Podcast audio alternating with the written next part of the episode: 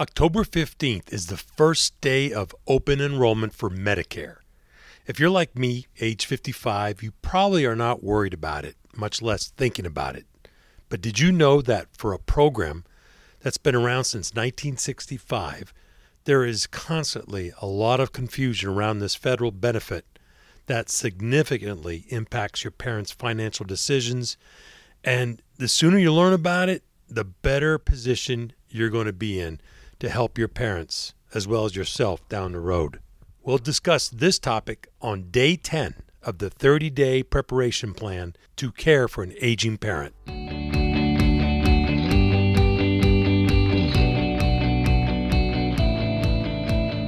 Hello, Rents. That's Anastasia. She's my twenty-two-year-old daughter. My wife Phyllis and I think we did a pretty decent job of raising her. She goes around and calls us Rents. But you know what? I'm all right with that, because one day she's going to be raising us. And just wait and see what I'm going to be calling her. My name is Zack Demopoulos. I'm your host, and welcome to the Raising Rents Podcast. Welcome to the Raising Rents Podcast. This show is sponsored by Comfort Care, a national home care provider that will help you live your best life possible.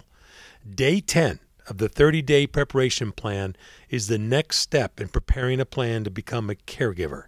Keep in mind, as we go through this process, our primary goal for family caregiving, regardless of circumstances, is to provide a loved one with a comfortable, caring environment in which to grow old. Recently, I was at an educational program hosted by a local caregiver coalition support group, and the topic was Medicare. By the way, you should really try to go to some of these seminars or talks that are given by caregiver support groups, caregiver coalitions.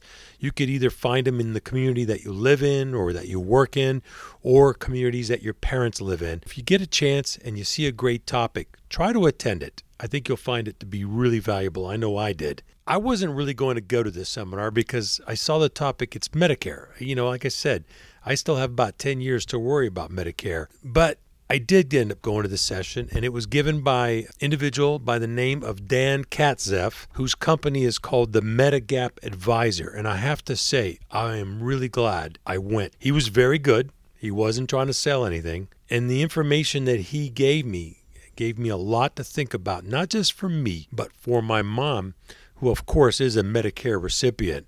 There were also a lot of questions in the audience, either from caregivers themselves or from an older individual about Medicare that I would never have thought of.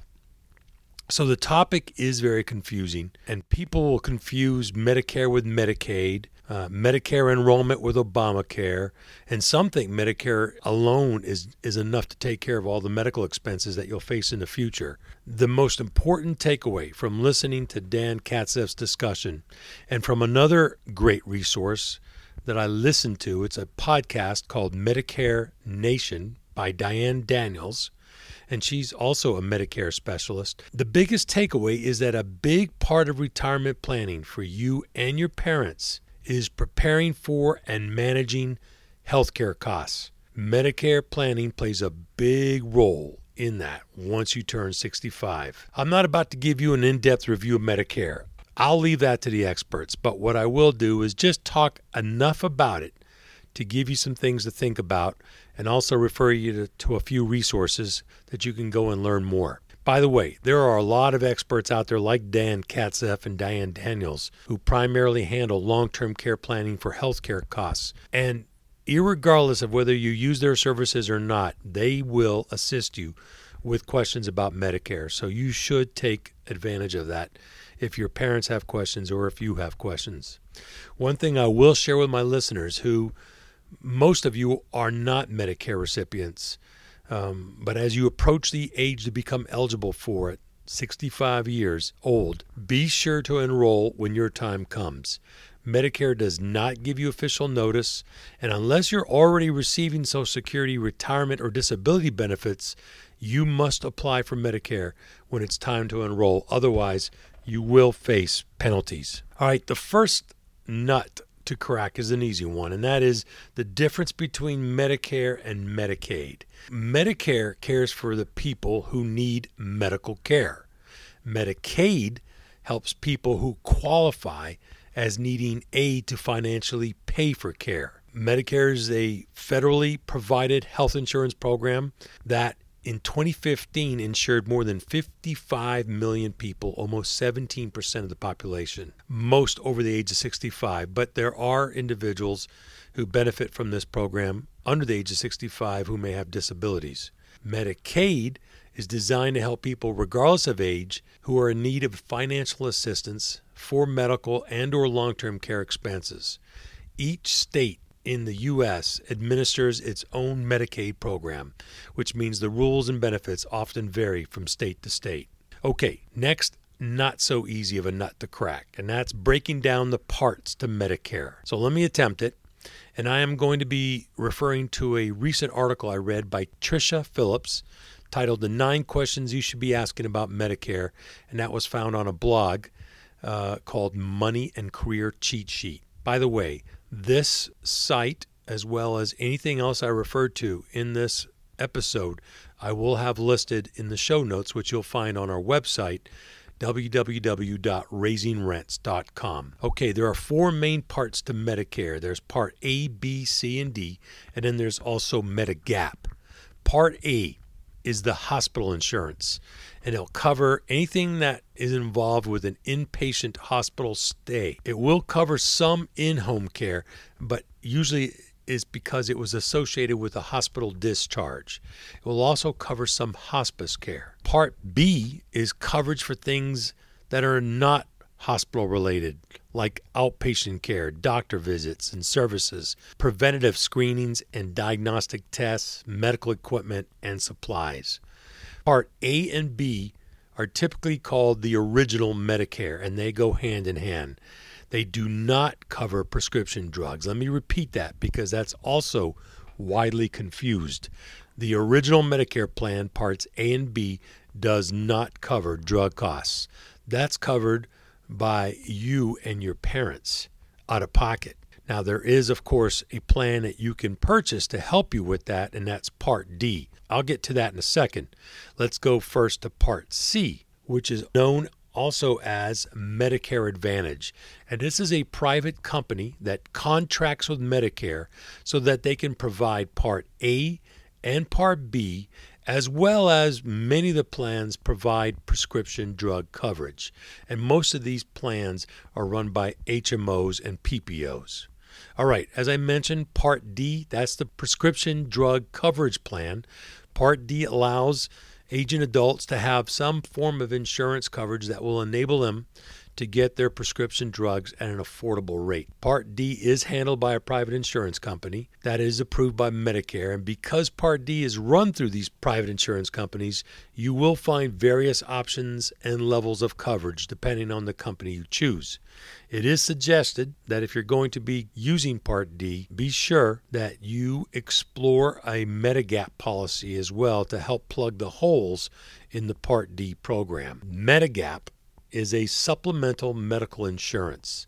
The purpose of Medigap is to offset the costs when certain portions of care aren't covered, including deductibles, copays, and other unforeseen costs associated with health care. It is sold through a private insurance company to help fill the gap in Medicare's costs. Like Medicare, it will only cover one beneficiary, not your spouse. Medigap policies are regulated by the government to protect consumers, so they are standardized. And that helps you because you're able to compare programs with programs because it's apples to apples. Medigap premiums obviously vary based on the plans you choose and also by the insurance carrier. Though Medigap will have the same coverage amongst all companies, there might be a difference in premiums, so it is wise to shop around. And some companies offer additional coverage for items that are not covered by Medicare, such as hearing aids. So what does Medicare cost? Well, it's not free. In twenty ten, the out-of-pocket expense for all Medicare beneficiaries, on the average, according to the Kaiser Family Foundation, was around four thousand seven hundred dollars. So that includes premiums paid. Unlike private insurance plans that you're accustomed to, Medicare B is taken by almost every doctor, ninety percent of them, except Medicare. So that is convenient and a big difference from private insurance. For current Medicare rates, you can go to their website and it will provide you a breakdown. Typically, Part A does not cost you. Part B does. Part B usually has a standard premium of about one hundred thirty-four dollars a month, uh, give or take. Uh, it could be a little bit higher, it could be a little bit lower. Though Part A does not cost you a premium, and remember now, Part A is the one where you're in a hospital, you get coverage by Medicare. There are deductibles involved. In twenty seventeen, according to the site, a deductible for a hospital stay is one thousand three hundred sixteen dollars. And if your hospital stay lasts longer than sixty days, you actually will be responsible for paying part or all of the daily rate. Uh, in addition, you are responsible for coinsurances and copayments, if applicable, for most services, unless, of course, you qualify for a low-income program or you have extra insurance from another source. And then, and briefly, the terms I just said, coinsurance, that's the percentage of the cost you pay for medical service or equipment. For example, for many Part B services, Medicare will pay eighty percent, you pick up twenty percent. A copay is a special dollar amount that you pay for a service or equipment. For example, if you go to a doctor, you may have a twenty-five dollars copay, or if you're in Part D, you may have a ten dollars copay for a particular prescription. And a deductible, as we mentioned before, is the amount that you pay before insurance pays anything. For example, in Part B, the deductible in twenty seventeen is one hundred eighty-three dollars. So you have to pay one hundred eighty-three dollars first before any benefits will kick in. Now, the drug plan is a little confusing. I'll attempt to give you a high-level review of it. The government does require that certain minimums for the Part D plan, the drug plan, are in place. In twenty eleven, the lowest premium was around thirty bucks a month, with initial deductibles around three hundred ten dollars before your drug plan pays a dime. Once the three hundred ten dollars deductible has been reached, Part D picks up the tab on seventy-five percent of the prescriptions. All right, until though a certain until you've reached a certain cost, which for twenty eighteen, it'll be three thousand seven hundred fifty dollars. Now, once you reach this amount, there will be a period of essentially no coverage, which they call the donut hole, up to five thousand dollars. So between three thousand seven hundred fifty dollars and five thousand dollars, you'll be picking that up on your own. After five thousand dollars, then drug plan D kicks back in. There are some provisions in place to help seniors with the donut hole. Uh, for example, a lot of brand name prescription drugs are sold at fifty percent the cost. And in twenty twenty, this particular provision of Medicare Plan D is going to go away as defined in the Affordable Care Act. So what does Medicare cover? Well, it covers a wide range of medical services, even something like an expensive organ transplant. We already talked about how it covers prescription drugs in Plan D. Uh, medical equipment. There are some exceptions, such as routine vision, hearing, and dental care. And Medicare doesn't cover the non-medical costs of long-term care in nursing homes and assisted living facilities. Very important to know. A A R P on their website does share some tips about each of these plans when you're trying to determine what your optimal insurance mix might be. I'll give you just a brief recap. Plan A, if you remember, and Plan B were called the original Medicare plan. And they, of course, give you more choices for doctors because ninety percent of the doctors take the Medicare. You don't have to worry about your plan shutting down. You don't need referrals for specialists. Premiums are set by the government. Some things to be cautious about with the original Medicare plan is monthly premiums can be higher than Part C if you need a Medigap plan. If you have serious medical conditions, your out-of-pocket costs could be higher since there's not a spending limit.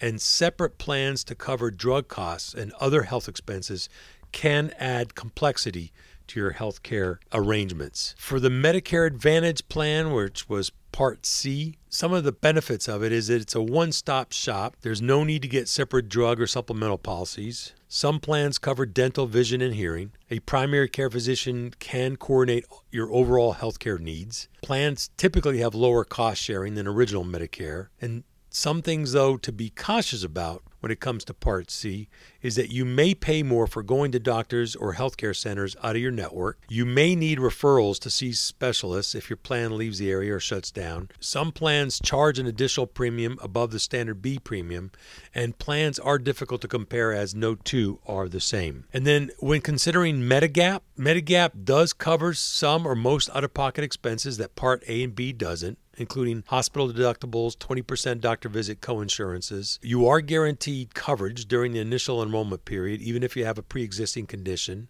Coverage is then guaranteed renewable. As with original Medicare, coverage is nationwide. Plans are standardized by the federal government, so making them easy to compare. But things to be cautious about is that average premiums are more than two thousand dollars a year once enrolled, and it may not be easy to switch plans.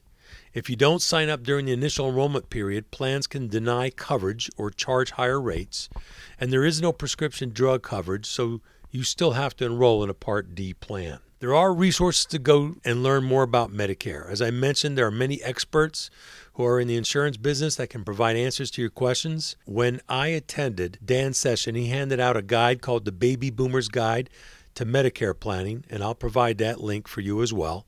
Insurance companies also provide good information on their websites. I also mentioned Diane Daniels. She has an awesome podcast uh, called Medicare Nation. It's very helpful. And I'll leave all these links in the show notes that you can find in our website, w w w dot raising rents dot com. So that's day ten. Join us for day eleven as we talk about estate planning that will also help prepare for healthcare costs during retirement. Thank you for listening to the Raising Rents podcast. This was episode nineteen. If you have any questions or feedback, please go to our website, w w w dot raising rents dot com, and click on the Contact tab. You can also find the show notes and references to anything we talked about. Until we talk again, remember, our parents raised us. The least we can do is help raise them. Talk to you later.